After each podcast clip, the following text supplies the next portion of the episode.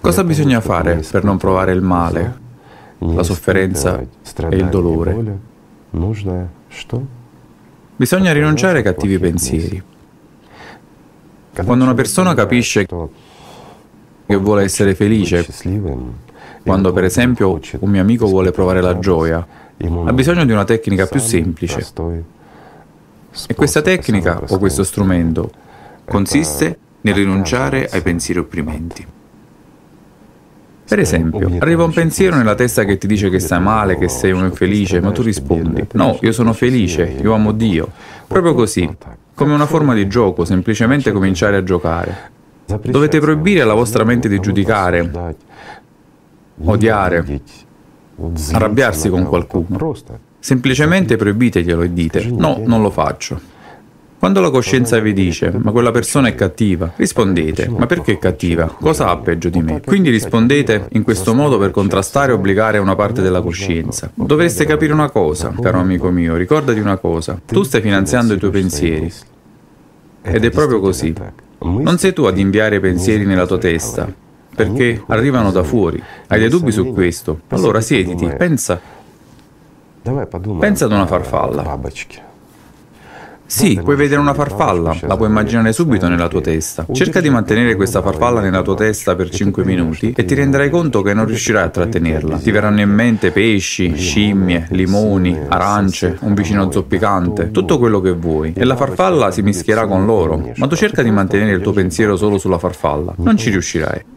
Perché? Perché non sei tu ad essere padrone della tua mente. È importante rendersi conto che non sei tu ad essere padrone della tua coscienza, ma sei proprio tu a finanziare con la tua attenzione quello su cui investi e a cui presti la tua attenzione. Cioè nella tua testa è come se tu stessi facendo questo finanziamento. E proprio questo finanziamento, cioè questo consumo della tua energia, portano alla vita questi o altri pensieri. In seguito essi possono influenzare te, influenzare la tua vita e la vita delle persone che ti circondano. Perché?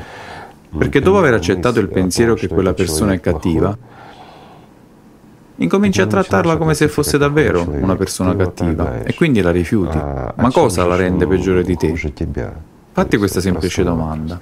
Quando questo pensiero arriva di nuovo, puoi dire semplicemente no, aspetta, non ho bisogno di questo pensiero, non voglio giudicare quella persona. In questo modo riesci a rifiutare quel pensiero ed inizi a pensare a qualcosa di buono, di positivo. La coscienza cerca nuovamente di importi qualche pensiero cattivo, male, paura, oppure odio, o cerca di sminuirti o di esaltarti, mentre tu semplicemente racconti e no. Io voglio l'amore, voglio la gioia, ma non amore inteso come amore di una persona per un'altra persona, ma amore nel più elevato senso di questa parola. Sii semplicemente felice, sii felice perché riesci a respirare, anche se stai male, anche se hai problemi, o c'è qualcosa che ti preoccupa. Osserva un prato verde, un cielo blu, anche se il cielo è grigio e coperto dalle nuvole. Cosa cambia? Anche se piove o c'è il temporale, ammira questa pioggia o questo temporale e cerca di comprendere una cosa. Passerà un po' di tempo e non li vedrai più, perché la vita è troppo breve breve. E ciò che ti sembra un lontano futuro accadrà già oggi, proprio adesso. Perché gli anni volano via e questo adesso arriverà presto. Possiamo fare un esperimento. Puoi stabilire una data nella tua vita. Un'ora o due, un mese, un giorno, un anno o dieci anni, non importa. Sicuramente questo adesso arriverà, perché il tempo passa molto in fretta. Tutto quello che ti sembrava distante diventa il passato. È la verità. L'unica domanda è dove sono andati questi anni? Nel nulla. Magari li hai impiegati per qualcosa di importante o qualcosa di necessario. Però le cose importanti e necessarie secondo la comprensione umana, ovvero ciò di cui parla il sistema, è costruire una casa, procurarsi il necessario per vivere. Non dico che questo sia male, si deve farlo. Questo sei obbligato a farlo, perché il tuo corpo è la tua macchina e devi tenerla pulita ed in buona salute. Ed è normale. La coscienza deve lavorare, il corpo deve lavorare, deve guadagnare e sostenersi. Questo effettivamente è un processo naturale sul quale non si discute neanche. Ma la coscienza non deve comandarti, in quanto sei una personalità. Al fine di rendersi conto che sei una personalità, incomincia a proibire alla tua mente di accogliere pensieri negativi e comincia ad accogliere solo pensieri positivi. Puoi dire, non voglio ciò che è cattivo, voglio ciò che è buono, voglio essere felice. La coscienza invece inizierà ad opprimerti, a dirti per esempio che qualcuno ti infastidisce, ma tu esci e guardi il cielo, la pioggia o il sole e semplicemente sii felice. Metti da parte il pensiero e rallegrati di quello che vedi.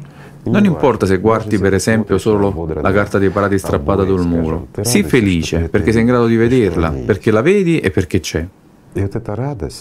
E questa è gioia piccola, piccolissima, passa in fretta perché la coscienza cerca di cancellarla. Ma se l'hai provato una volta puoi fare in modo che ogni volta diventi sempre più grande.